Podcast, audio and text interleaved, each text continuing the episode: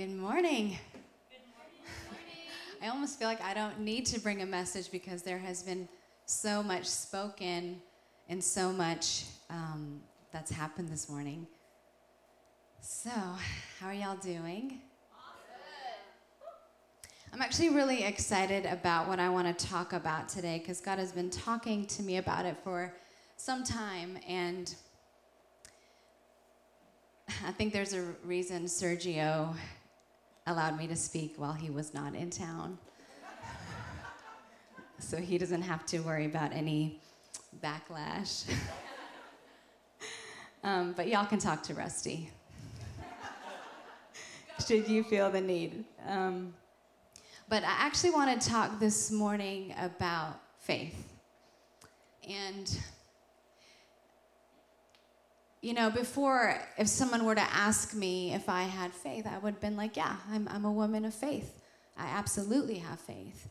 And the Lord started speaking to me about this, and He showed me that I do not have faith.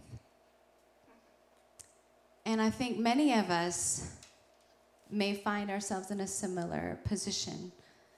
And, you know, there's, there's those people who do have faith God bless them. I'm not one of them.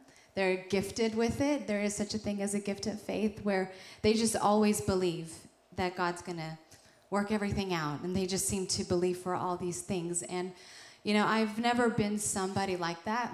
And I used to. I used to justify it by saying that I'm really practical and I'm really logical and I'm really wise. And my decision making is because I have wisdom and um, the Lord pointed out to me that no, it's because you lack faith. And you believe for things, but in your mind, in the back of your mind, you're finding all the different ways that you can execute that. And so when he started speaking to me about all of all of this, you know, in this right now in our world, we have a lot of really good motivational speaking that happens a lot in the church. We, we talk about faith, but somehow we've made faith all about us, about what God is going to do for me. And it's very self serving. And we have so much penetrated in the church these ideologies that are not biblical, they're Western. And we made God the God who gives me stuff And the sad reality is the people coming out of the church are weak and dry, and they have no power and no strength because we made the gospel not about Christ, but about ourselves. And we see that the world so much overtakes things and leads things and influences things, and the church comes behind the world instead of the opposite. And so faith is actually a very vulnerable place to be.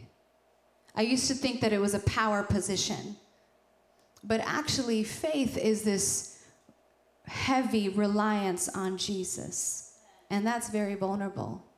And we're taught, and I and I so believe this, and I didn't even realize it, but you know, I'm somebody that doesn't need anything. You know, I've never been clingy or needy, and if you are someone like that, God bless you but I'm not that way. And I almost felt proud of it. And uh, God was like, I actually want you to be needy and clingy to me. Not to people, but to me. Be so clingy that you are unable to make a decision without me. Be so needy that you need my voice to function, to, to raise your children, to do business well, be in so much need of me.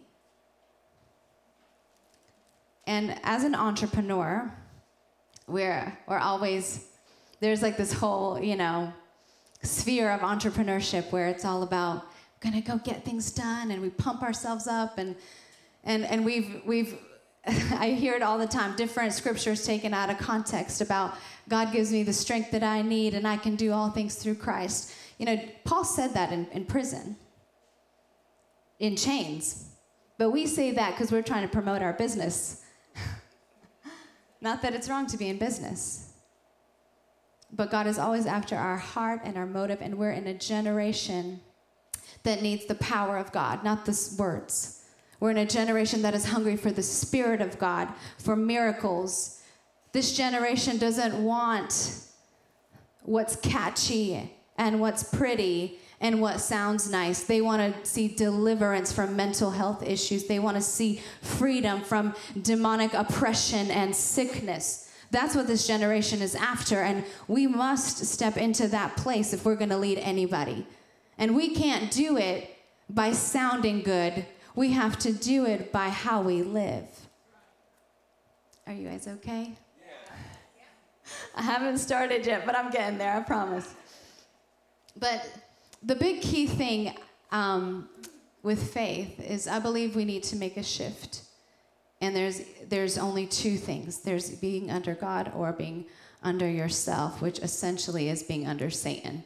There's no gray area. And what happens when we start going into faith and a lot of this new age stuff has so seeped into the church, it's frightening. And it's all about my ability and my power and my better self and my higher self. No, actually, the gospel is self needs to die so Christ can be on the throne in your life. That's what, what the Christianity is all about.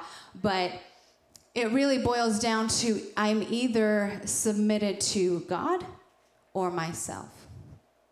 I was researching the Satanic Bible. I would not recommend doing that, but I found something really profound and really interesting in the Satanic Bible. And the Satanic Bible, it's all about do as unto yourself. Do what pleases you. Do what fulfills you. Do what serves you. And what happens is when we're not yielded to Jesus, we're yielded to the devil. There's no in between.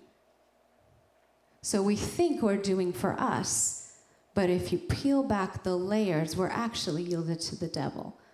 And what God started revealing to me is how much we don't realize how yielded we are to the enemy, and we wonder why we have no power in our lives, why we're overcome so easily.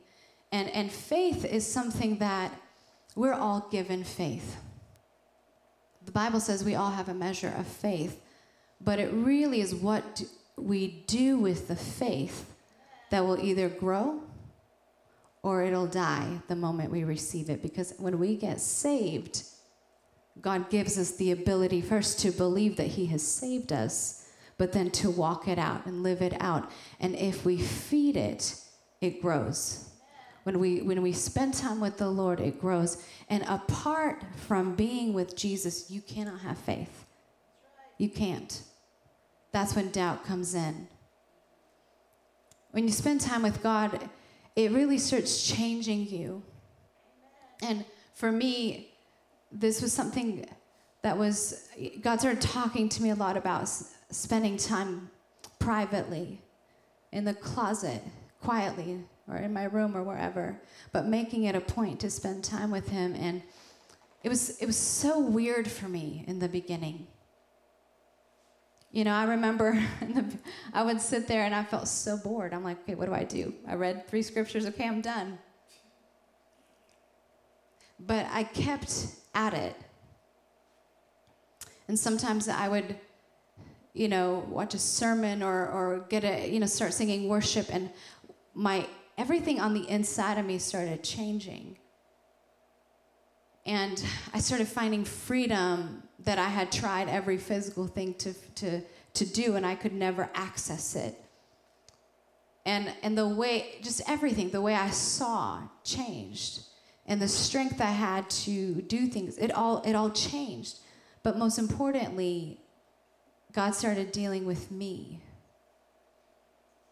And that's the big thing I want to hone in on. I want to talk about faith in two aspects. And the first aspect is yielding. Yielding is to give way to produce. The Bible talks about yielding, and it's I'm going to start with John chapter 15 verses 1 and 2. And it says, "I'm the true vine, and my Father is the vine dresser." Another version says, "I'm the vine and you're the branches." Any branch in me that does not bear fruit, that stops bearing, he cuts away, trims off, and takes away. And he cleanses it and repeatedly prunes every branch that continues to bear fruit to make it bear more and richer and more excellent. You know, this passage talks about what God does when we yield to him. And I, there's so many things and, and here's the thing is we are powerless against sin. We are powerless to do right. Like the, the greatest thing that I've ever done is be honest with myself. I don't I don't live in a lie. Like I call my own self out. And I realized, like, apart, I, I am unable to do anything. Like, I want to give up all the time. I sometimes want to give my kids up for adoption because I don't know how to keep on going. I want to run away from my business. You know, I there's so many things that I realize I can, I cannot do. And then as I'm spending time with God, he starts dealing with me. And it stinks and it's uncomfortable. And and I, you know every trial i've had a lot of them and i would and the hardest part is in the trial to yield to jesus and just say okay god what do you want what do you want me to do that's yielding uh, not my way your way and the crazy thing is i would used to get so frustrated because what, is, what does god do when you yield he prunes you even more when I'm fully, I'm fully surrendered, you know, all in, every bad thing that could happen has. I don't understand. I used to be like, God, I don't understand. And he led me to John, and he's pruning us. Why? Why? So we can bear more fruit. And the people who don't bear fruit, they get cut off, meaning they just stop hearing God their lives start falling apart? How many leaders do you see on, on a high and God is using them and something happens? It's because they've, they've stopped yielding. Because when you're yielded, there's a humility that happens. And it becomes not about you anymore, and about getting your way, and about everything going how you want it to go. It's about saying, Okay, Jesus, here I am. And the yielding only happens in the secret place with God. Not when people are watching, not on a Sunday morning. It's when you're bearing your soul to the King of Heaven. Then He starts showing you things. And then there's moments where we go into the wilderness. I, I talked about this, and I really feel passionate to address the wilderness because we're in a society and a culture that doesn't understand that there is there's no power in, in, in your walk unless you go through wilderness. We look at wilderness as, as a bad thing and we're not supposed to go through it. And the sad tragedy is so many Christians die in the wilderness. They lose their faith in the wilderness. We have a generation that had a hardship, and now I walked away from the Lord because He didn't give me what I wanted. This is so heavy in the church. We preach a gospel of you get what you want when you come to Jesus. He's there to make your dreams happen. And we call it faith. We have so many people that fall apart when things get hard. And we're not training them and showing them that actually the wilderness must happen or you're not to see your God show up in that wilderness. You're not going to know Him. When you go through hardship and you find God in your hardship, in your challenge, He becomes real to you. And then you realize how much you need Him. And that's when your life starts changing. Your life won't change until you do some distance with God because God won't be trustworthy until you go through wilderness until you go through some hell, until you go through some trials and some heartache and things you can't explain and things you don't understand. The, wilder- the wilderness is not comfortable, but all powerful people go through it. Moses went through it, Jesus went through it, and somehow we think we're not supposed to. What gospel are you reading? Like Kim said, it's in here. The problem is we don't know what's in here, so we get beat up by everything. The wilderness is so important, and I just want to read a few descriptions of the wilderness. The wilderness in the dictionary is, in, is uncultured, barren, desolate, bewildered, and confused. Has anyone felt these things before? That's wilderness in the dictionary, in the urban dictionary, which is always a fun one. The wilderness is whatever you make it.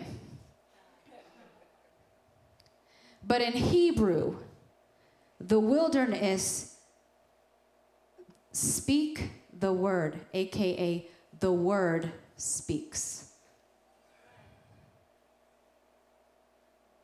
The wilderness is where you encounter God and you are actually available and broken enough to hear Him. The wilderness is something we have to understand that is a part of yielding. So when we come out of it, we have faith. You cannot have faith without the wilderness. You cannot believe that God is faithful without the wilderness. Your character develops in the wilderness.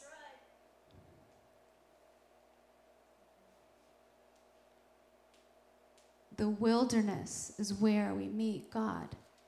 And I want to encourage you if you're in that place, don't try to leave it too quickly because He's pruning you, because we need to produce fruit. We're not in a time where we can cruise through church and do the Jesus thing. Like the Bible says that when people come to heaven, they're going to say, Lord, Lord, I did miracles in your name. I did this in your name. And he's going to say, I never knew you. Because most people talk the talk, they sound the part, they have the following, but they don't know him intimately. And they even like, you can. You can do miracles and prophesy and not know Jesus. Just because you're blessed, it doesn't mean you know Jesus. Because in the scripture, it seems like the people in the wilderness are the ones who know him. Like Paul in the prison. That's why they were okay being there in the prison cell, because they knew him. And, and things change when you when you step into that. And if we don't spend time with Jesus, we're lying to ourselves about knowing Him. It's really that simple. You're yielded to God or you're yielded to the devil. Everything that we do must be filtered through the wilderness, through yielding, because God shows us what, you, what you're really after, what you really are about. And He wants to shift that. And there's something that happens when we yield, and the Bible calls it sanctification. This is where we become stripped. And there's usually four phases. I just want to go through it. Number one, when you first come to Jesus and you start yielding to Him, God starts dealing with, you know, immediate things, things that are going to destroy your body. Like, oh, don't do this. This is gonna, this is damaging to you. He starts addressing those surface level things, the things that are entangling us that are more physical. And the tragedy is so many Christians never even go from that place. We live in sin, we're trapped in sin, we're constantly being destructive with our bodies. And God is just trying to help us help us graduate from, from number one. Let's let's deal with the forefront. But once God starts dealing with the physical and the things that we're doing that are destructive, He starts going a little deeper into your mind, into your soul, into your mindset and your thoughts. And He starts showing you th- this is why you're doing this. This is a negative thought. This is how you're thinking. This, this thought is not subject to my word. This is where the enemy plays around with you because you start thinking here and then the actions start producing what you think in your mind. He starts dealing with your true motives, your heart. And a lot of religious people are here. Oh, they know all the God stuff. Oh, they know what, you know, certain scriptures say, but they've never let it seep into their mind and their soul and their spirit. That's why they think they've got it all together. But God wants to change. And every time you think you know Him, He wants to show you something else about Him. And every time you think you've arrived, He sends wilderness to show you you haven't and you still need to hear His voice. Oh, but we're so stuck here because we know our 10 little scriptures.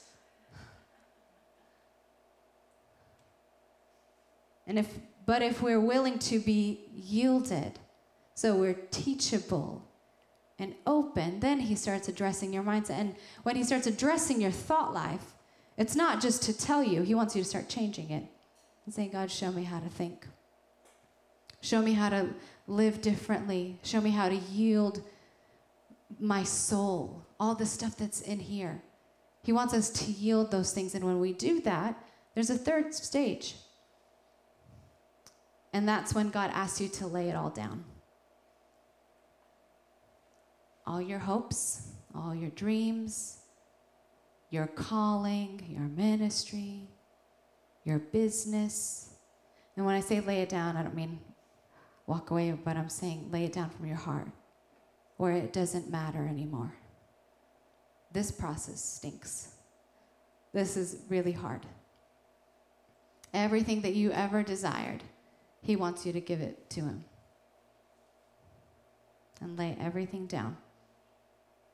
It's a stripping away, but it's necessary. I remember before COVID, God started speaking to me about all this, and I was yielded and I was having all my moments, and I said no to all kinds of things, and you know, I, I had to say no to relationships. That was hard. I had to. I just, I like, I felt like I gave everything up for Jesus. And I felt pretty good about myself, but you know, God doesn't ever let you feel good. And he said, Okay, your business, give it to me. And I was proud of my business because I built it from the ground up with two babies. It was hard. And I was like, I don't care. I hate my business. I'll walk away tomorrow. And he's like, No, you're relying on it to sustain you. You're so afraid of being in poverty that you become a workaholic. Give it to me. You know, and I used to be like, I never wanted to be in ministry. Like, I was like, no, I'll just fund all your ministers. And I just felt like Lord, the Lord was like, no, I'm changing your heart and your direction. Give it to me. And I battled because I felt terrified.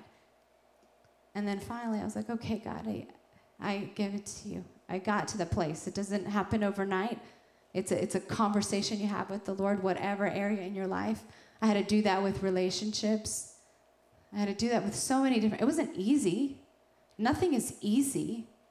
But I'm so glad I yielded and I gave him my business, whatever you want. I'm going to trust you to provide for myself, my children. Okay. And then COVID hit a month later, and I lost 80% of my income. And I was totally fine. But you don't but here's the thing, God knew that. And he knew that if I had lost that amount of income, it would have devastated me.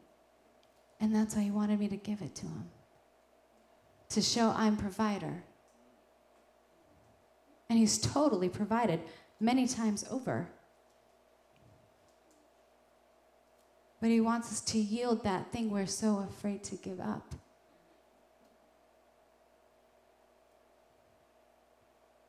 to let go of everything. That's the third stage of the sanctification process because that's called dying to your flesh. And we don't want to talk about that in church.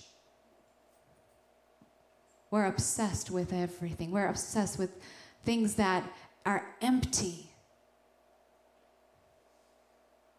But He wants us to lay it down, to die to our flesh, because He wants to show up powerful in our lives. And then the fourth stage is when you don't care about it anymore.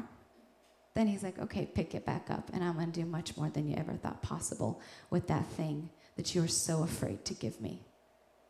And often in that place, God will redirect our hearts. He will show us bigger dreams, bigger things. Because, and, and why does He do that? So you could yield fruit. So He's more concerned with what you're becoming, with who you're becoming, and not what. We're, we're such a surface level culture that we have that we're actually we've become numb and we've normalized people living double lives. Of course, of course you're going to be this way here and another way there. We've normalized that. This is sick. This is not healthy. This does not belong in the body of Christ. That's why he wants to do the sanctification process. The point where we we start dying slowly so that he could live because it's all about him. So from yielding, then comes faith, true faith, because it's not about us anymore. That kind of faith comes when we've spent time in that secret place with God, when nobody's watching, because it's a, it's a daily thing, it's consistent. Like she said, read the Bible daily. It's a daily thing.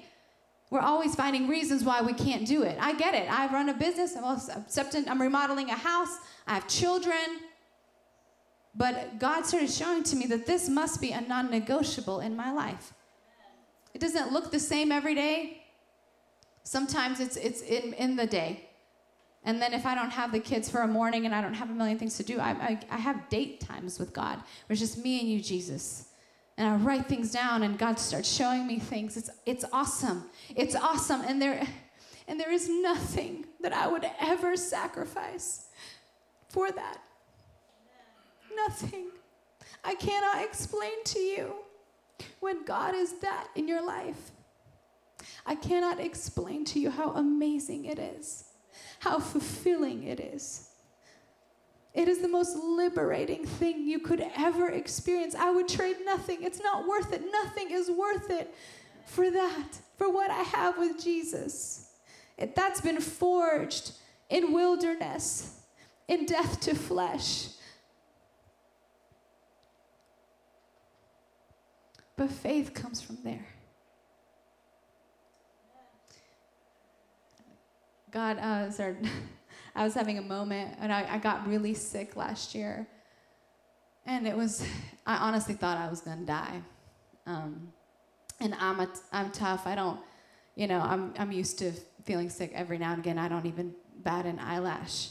But I was very unwell to a point where you know, I just felt like my body, my organs were shutting down, and I would, you know, get winded going from my car to the house. I would be like, you know, uh, you know, just I couldn't breathe, and and I and I do CrossFit, so it was really bizarre to me, and I was having so many things, and I would be going numb and all, all kinds of things, and I was taking blood tests, and I couldn't figure out what was going on, and and I finally was so, so unwell that I was in bed for a couple days. And I was like, God, I don't understand.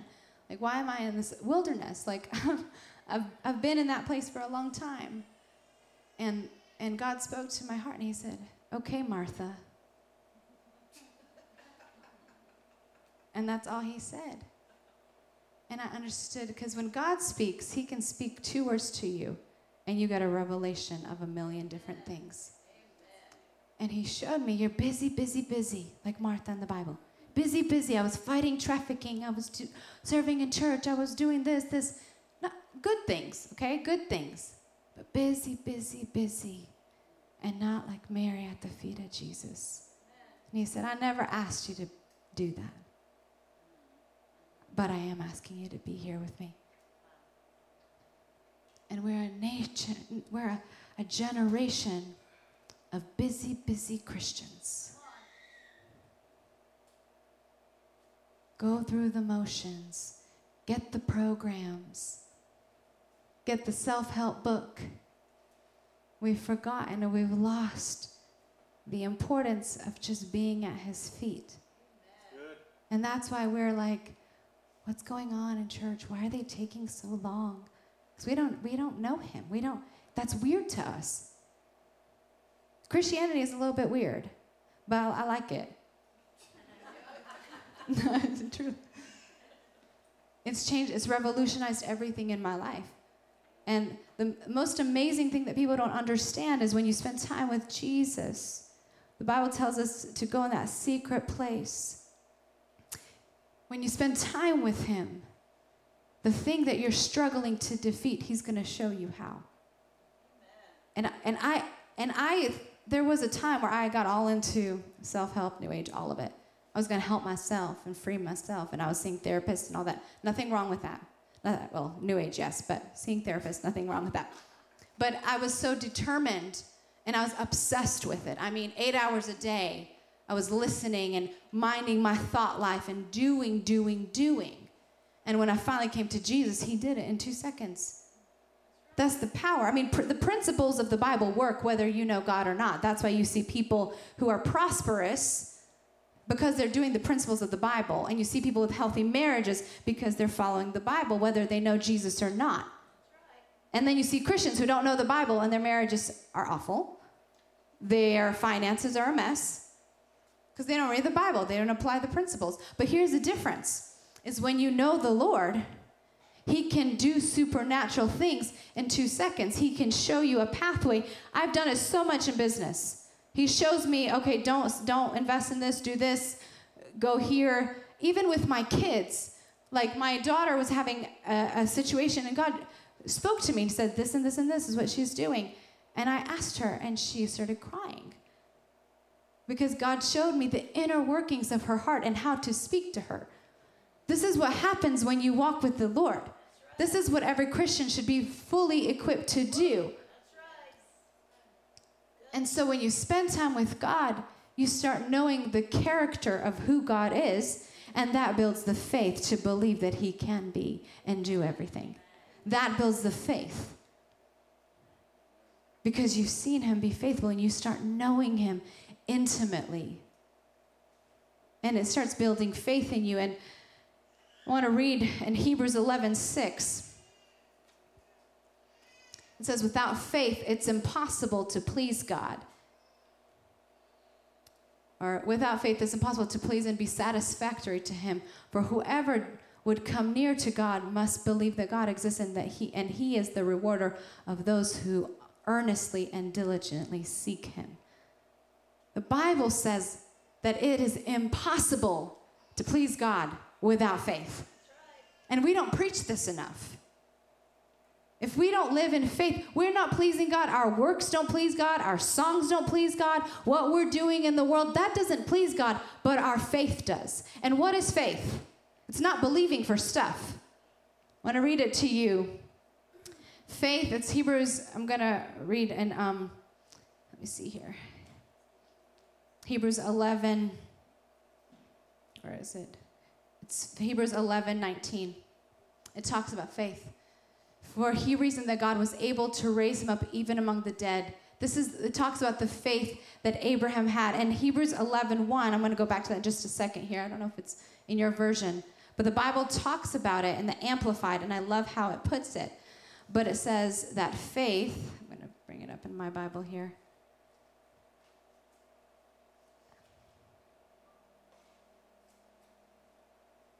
Are you guys okay? Are you getting something from this? Okay. It talks about faith is, sorry, I can't. Faith is the con, is there a different version? The Amplified talks about it in such a way that I, I want to, it talks about the complete inherent trust and enduring confidence in the power, wisdom, and goodness. Hebrews 11.3. Is that, Hebrews 11.3? Okay. In the Amplified, which, I, which is what I read here, that's okay, you can take this version out. But in the Amplified, that's how it describes faith. It is the, and, and the Amplified takes the Greek words and it describes them. And it says it's the inherent trust and enduring confidence in the power, wisdom, and goodness of God. When I read that, it was really eye opening to me. And that's what we read later in Hebrews 11 19 when, when Isaac offered or when uh, Abraham offered Isaac. And it, the whole, you know, Hebrews 11 is the whole chapter of people doing things in faith. But that's what it was. It was inherent trust and enduring confidence in God's wisdom and his goodness and his power. Could we say honestly that we have faith like that? That we have confidence that is not movable or shakable by circumstance it's the inherent trust, regardless of the situation, that I trust God that much, that He's still going to come through, that His power is greater than what I know, and that His wisdom is beyond mine. Because often God shows up in ways that we don't expect. Could we honestly say that we're people of faith? that we have that unwavering, we don't doubt. That type of faith only comes from your secret place with God. I can't stress this enough.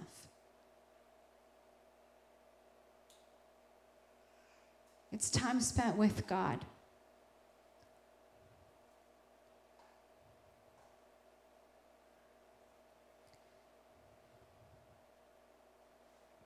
I want to talk about something that is really important when it comes to our faith and relying on God and spending time with God. And it's found in John chapter 16, verse 7 through 13.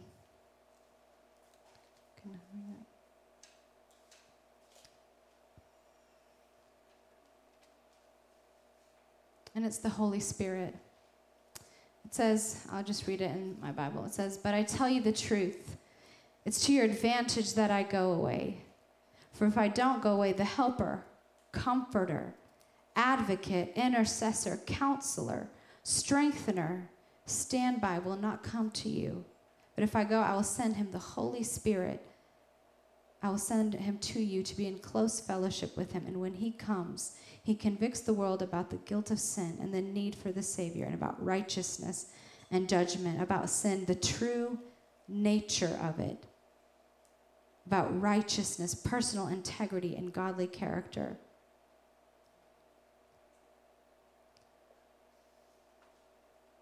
We do so many things without the Holy Spirit. The Holy Spirit is part of the Trinity God, Father, Holy Spirit. The Holy Spirit to us is what Jesus was for the disciples. But we neglect him so much.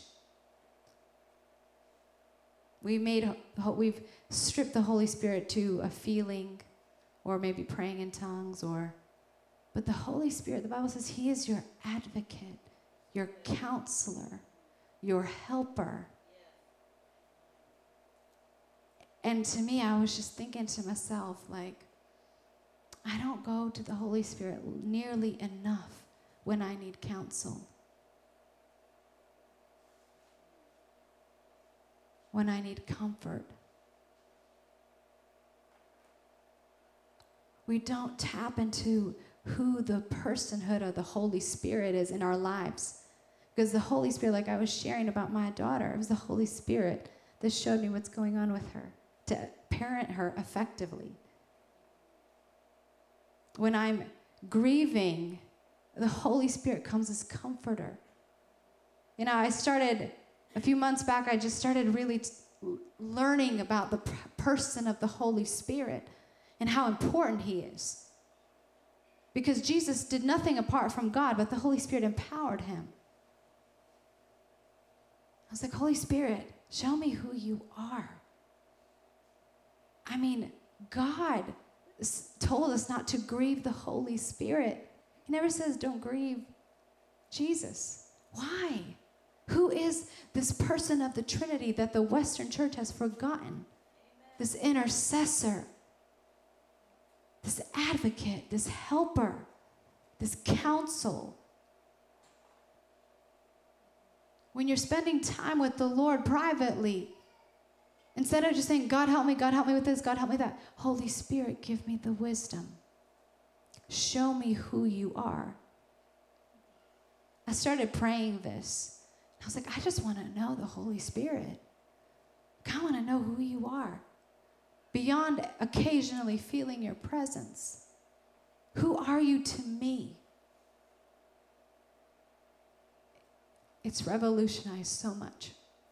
Like I've just, it is, it's part of the Trinity, it's the Godhead. He longs to know you deeply and personally. He wants to show up powerful. He wants to give you wisdom in situations where you don't know where to turn and how to go. The Holy Spirit, the Bible says, He convicts you of sin, the nature of it. We always look at the external. God's not worried about the external because that's secondary to what's going on internal. He wants to show you the very nature of how you get trapped into whatever it is that you're trapped into. He wants to show you righteousness, which is integrity and godly character. And how does he do that? He shows you who you are in that private place when he's yielding you and pruning you and showing you how truly selfish you are and how you've made this thing about you and how you actually don't trust him in the circumstance with your husband or with your child. He wants to show you where the truth. He is he is the truth. The person of the Holy Spirit is so powerful, and we need him more than any. Jesus sent him. He said, It's good that I go away. And we don't, we don't talk about the Holy Spirit. It's become taboo. And do you, I mean, the enemy's at work here because the body of Christ needs the power of the Holy Spirit to guide us, to lead us, to show us. So when we come in faith, we, we have the, the help of the Holy Spirit. We have words. We know what to say and how to do things because we spend time with the Lord and the Holy Spirit has come as intercessor. When you don't know how to pray, He knows how to pray. When you don't know what to do, He'll show you how to do it. We need the power of the Holy Spirit to lead anything to build our faith. Without yielding, there's no faith. True faith comes from a yielded life. You won't believe God for things if you don't know Him. And you will only know Him by spending time with Him. You will only know Him that He is trustworthy, that He is faithful when you go through the wilderness and when you yield, when it hurts, when it's uncomfortable, and you yield. And maybe you're here saying, Oh, but I'm, I've yielded to him. I've yielded to him. I'm yielded. Yield again. Amen. Yield again. Whatever we do not yield to God, we yield it to the devil. Whatever area of life that we haven't submitted to Jesus, we have submitted it to the devil. That's why the enemy has so much power and playground in certain areas of our life that have sin and have situations. He's always doing this because we haven't yielded it to Jesus. We haven't yielded it. But the things that we have yielded it, God uses and He multiplies it. And we see His faithfulness in these areas that we've given to Him and we've yielded to Him. You either are yielded to God or the enemy, there's no in between. And for the body of Christ to rise up in true faith, not faith for stuff, but faith that I trust my Father with however He pleases to do stuff, however He wants to do things. I'm going to believe for things. And, and we talk about vision boards, and I, I love them. I always write a vision. So many things that I have written down and goals of it, they've taken place. It's powerful. But what God is asking us to do is take that and give it to Him and say, God, this is what I'm seeing. Change my heart if it's not right, or give me something fresh. But it's yours however you choose to do it, however you choose to use me in whatever situation and whatever thing, it's yours. I'm yielded. Can you imagine what your life would look like if you yielded to God for 30 days and you spent time with Him privately? What would that look like in your life? What would happen? You come into church on a Sunday morning and worshiping, and you've been worshiping, worshiping with Him for 30 days. What would that do? What would that do? I know every time that I feel like I don't have doubt, or I have doubt and I don't believe God for stuff, or I'm feeling discouraged, it's because I haven't been with Him. But every time I'm with Him, He shifts my heart. And I'm renewed, and I can believe God for things that feel crazy and impossible. It's really simple. We've made the gospel so complicated, but it's really simple. Be with Jesus, He's gonna show up, period. It's really that simple. You have a problem, have you gone to Jesus about it? He's going to bring the people that you need. He's going to bring you the counsel that you need. Maybe it's time to go and say, Holy Spirit, be my counselor. Maybe it's time to say, Holy Spirit, I have no words. Show up in my prayer life. Intercede for my children because I don't even know how to pray for them because I don't know. Show me the true nature of who I am. Not what I tell myself, but my true nature because I know you want to deal with that. We keep going around the same mountain over and over and over again. Why? We haven't yielded, we haven't surrendered it. We keep having the same crisis on repeat. Why?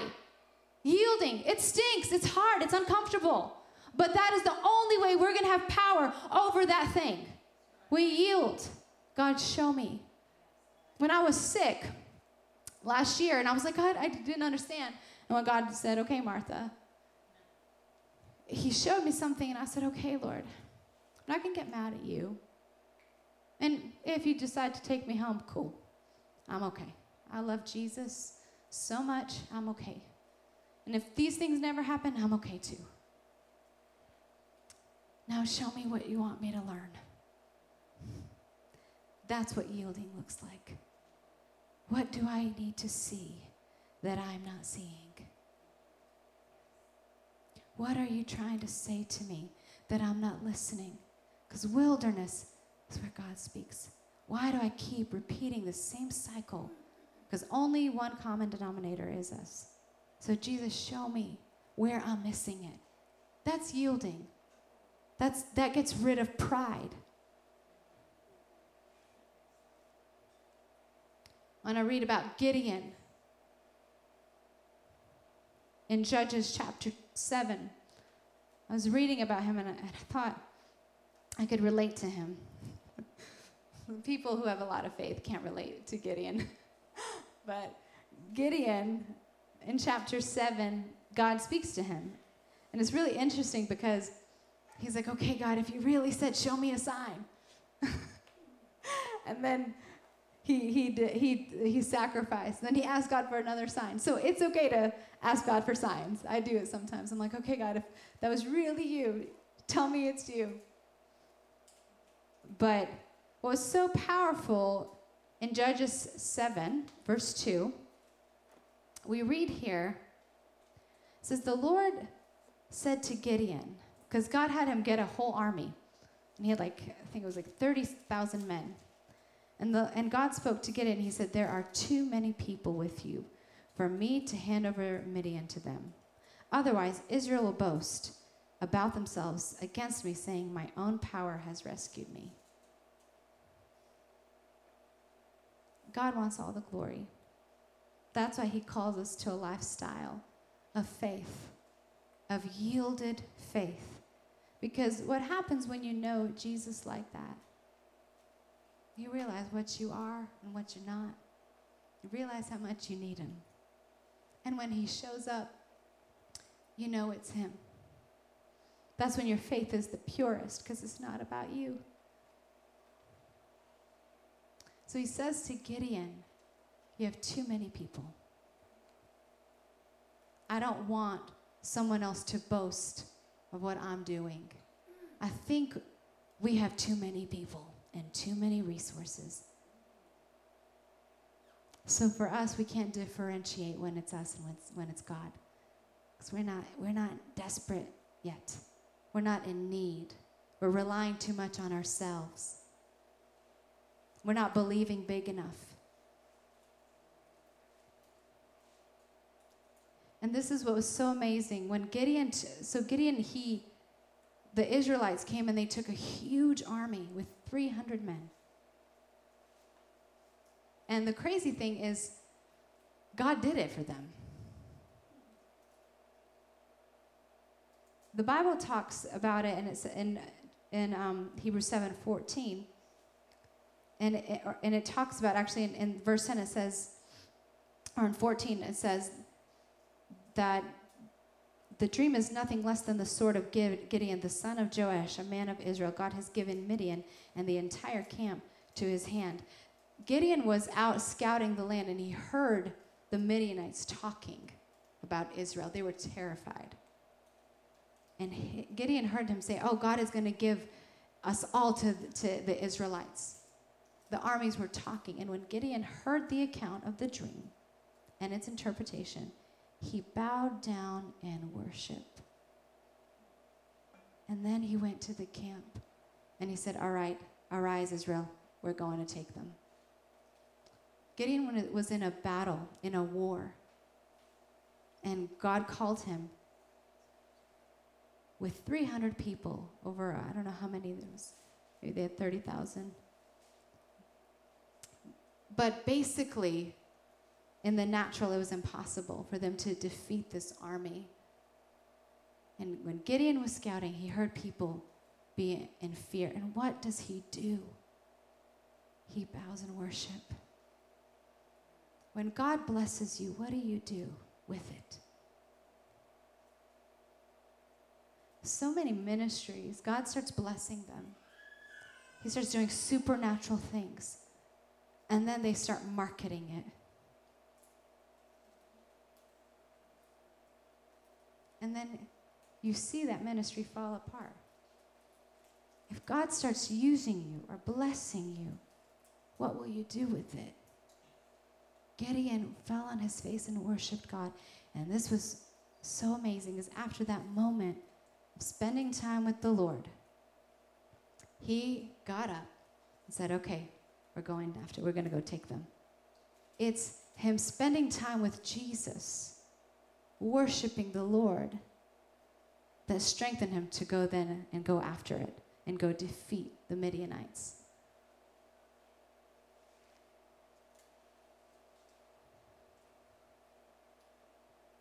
The only way for us to honor God, even in our plenty times or in our blessing, is to continuously yield to Him.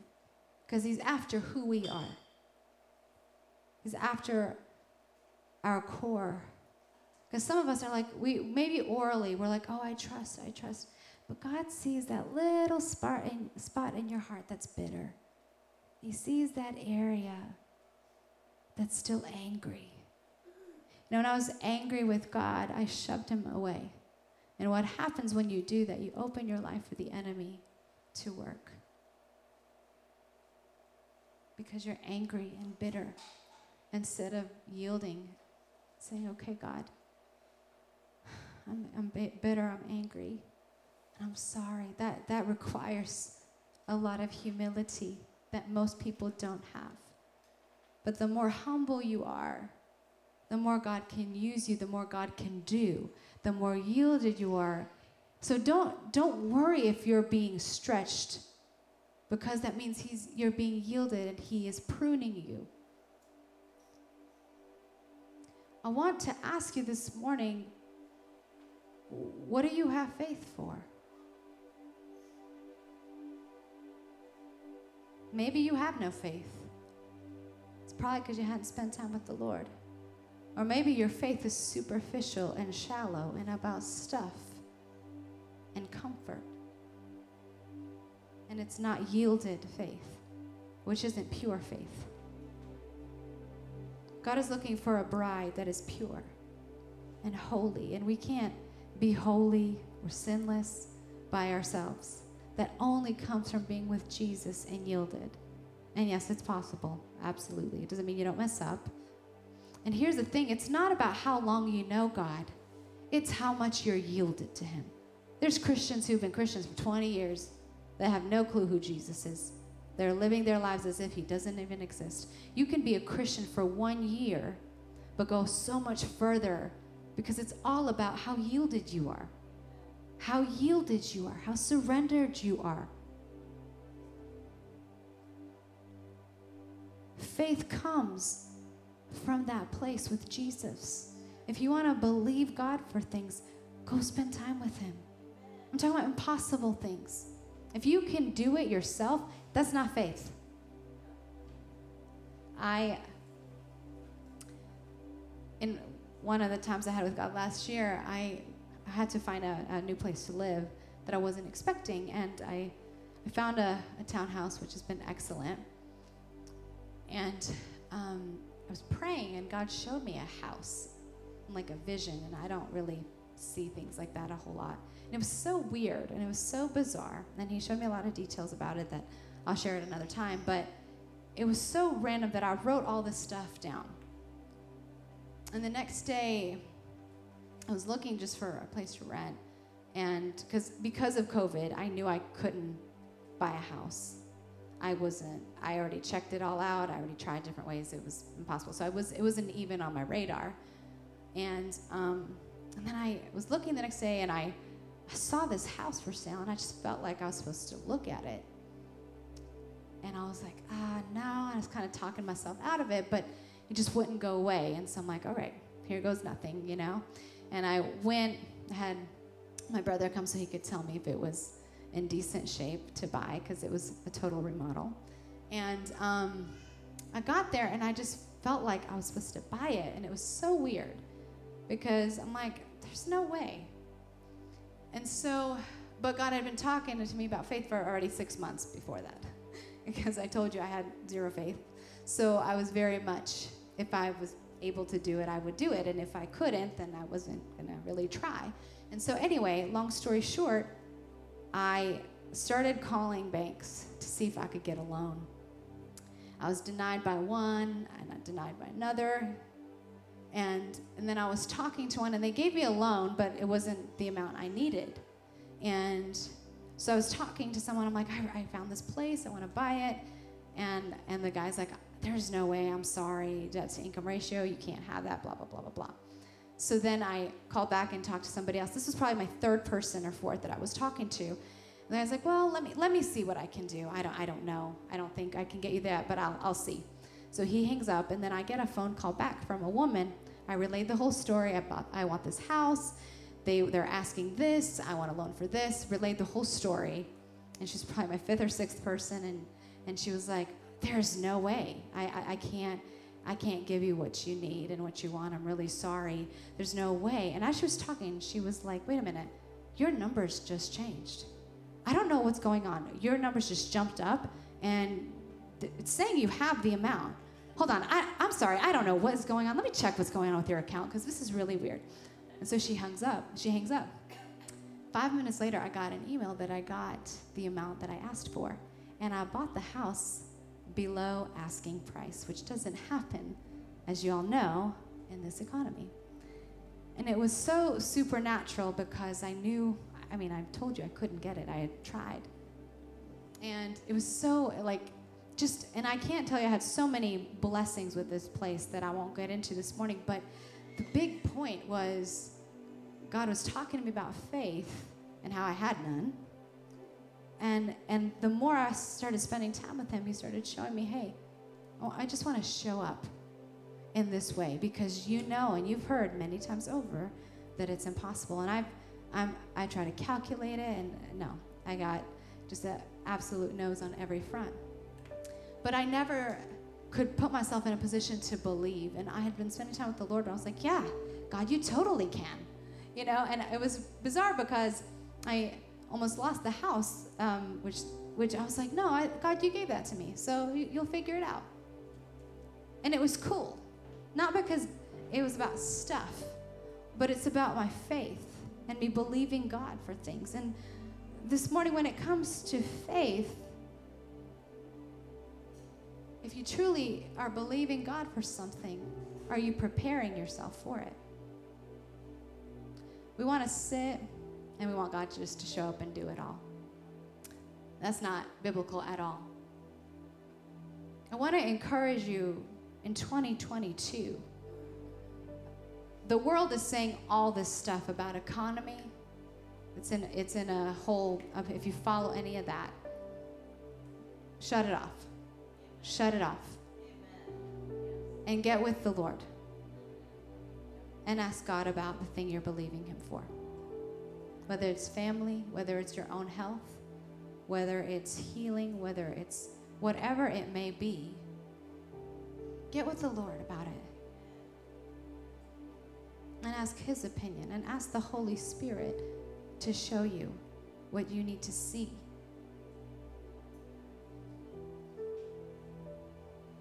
Have you written, the Bible talks about writing your vision and making it plain. When it comes to 2022, have you written it? Like, what are we really believing God for? What are we pressing in for? Are we, because that comes with, when you write it and you make it plain, the thing is with vision, it's so important because you know what's going to take you there and what isn't. You know the people that will take you there and the people that won't. And a man with no vision will lead his family straight to hell. This is uh, really important that as believers, we believe God for impossible things, not because we need them, but God, God wants to show himself. He wants all the glory, but he wants to do it properly where the heart is right, where we don't care about the stuff. So when he brings it, it's okay.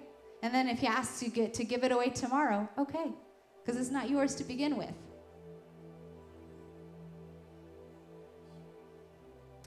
Are we going around the same mountains over and over? Have we yielded ourselves to be sanctified? Are we is what we're believing for is it big enough?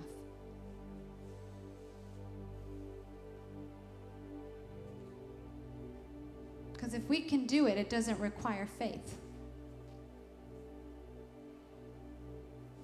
And then are we preparing ourselves to be somebody who can handle it? So many people pray for stuff, and then when they get it, they drown in it. Because they don't have the stamina, they don't have the character, they don't have the ability and the fortitude. Are we strengthening ourselves physically to handle what God is calling us to step into? Do we have systems in place? Are we becoming people that can handle it? Or are we losing it on every turn and having meltdowns all the time? Are we doing the wilderness well? Are we handling the trials well? Are we throwing a hissy fit? What are we doing to prepare ourselves? Because when you're in faith, nobody in, in the Bible who had faith did nothing. I mean, I, Abraham went to offer his son Isaac. Rahab believed that God was going to spare her and put herself in a position to be killed as the prostitute when the spies came. I mean, we, we talk about favor. Oh, God's going to give me favor, favor, favor. You want to talk about favor? Uh, favor through Daniel in the lion's den. The Bible says he was favored because he worked in excellence and he w- was wise. It landed him in the lion's den. That's what favor did. Joseph landed him in prison. He had favor with Potiphar, he had favor in the prisons, but he was still in the prison. Mary, the mother of Christ, was blessed and highly favored and was in a position to be stoned for being pregnant out of wedlock. That's favor.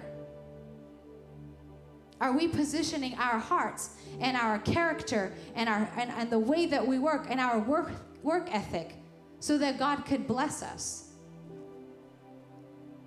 Or that, or God could use us? Are we, like Shane mentioned it earlier, are you enlarging your capacity to handle things? We want God to bless us financially, but we can't even give a tithe. But God, bless me, bless me, bless me. I'm... No. When was the last time you gave to a point where it hurt? When I bought this house, God asked me to give more than I'd ever given. Did it make sense? No. I'm still believing God for Him to come through, and He has every step. Why? Faith. I trust Him. I trust that He can do it. Whatever He's called me to do, He's got it. That doesn't happen overnight. That's daily in the secret place, yielded. Okay, God, This feels uncomfortable. I don't want to do it, but you told me to do it, so I'm going to do it. God, I know that I want to lash out here, but you told me to zip it and, and whatever. I'm going to do it. God, you, you will not believe enough for your freedom. If you, and for me, even with my mental health struggles, I was terrified. I couldn't believe God for anything until I started spending time with Him. And He showed up.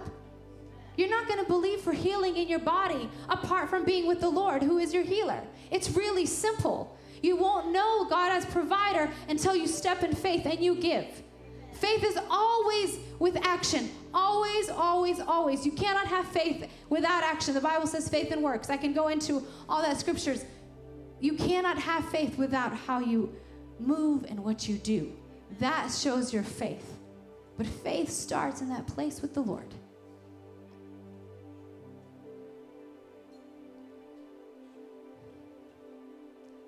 So, this morning, I just invite you and encourage you to get serious about your walk with the Lord. There's not a formula, there's just honesty and time. And we want it like this. I remember uh, years ago when I first started getting into this practice, I'd be like, okay, but time. but I kept at it. And I would do it again. And I would do it again. And then I would start seeing God move. And then I would feel his presence. And then I would feel something wake me up sometimes in the middle of the night to pray.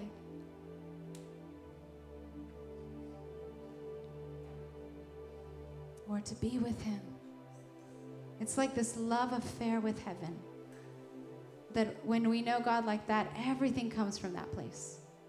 And we don't put enough emphasis in emphasis on it in the church. So I'm just going to turn it over to the band, but I just encourage you to get honest with yourself about your heart, where you're at, about whether you're yielded or you're still holding on so tightly, trying to control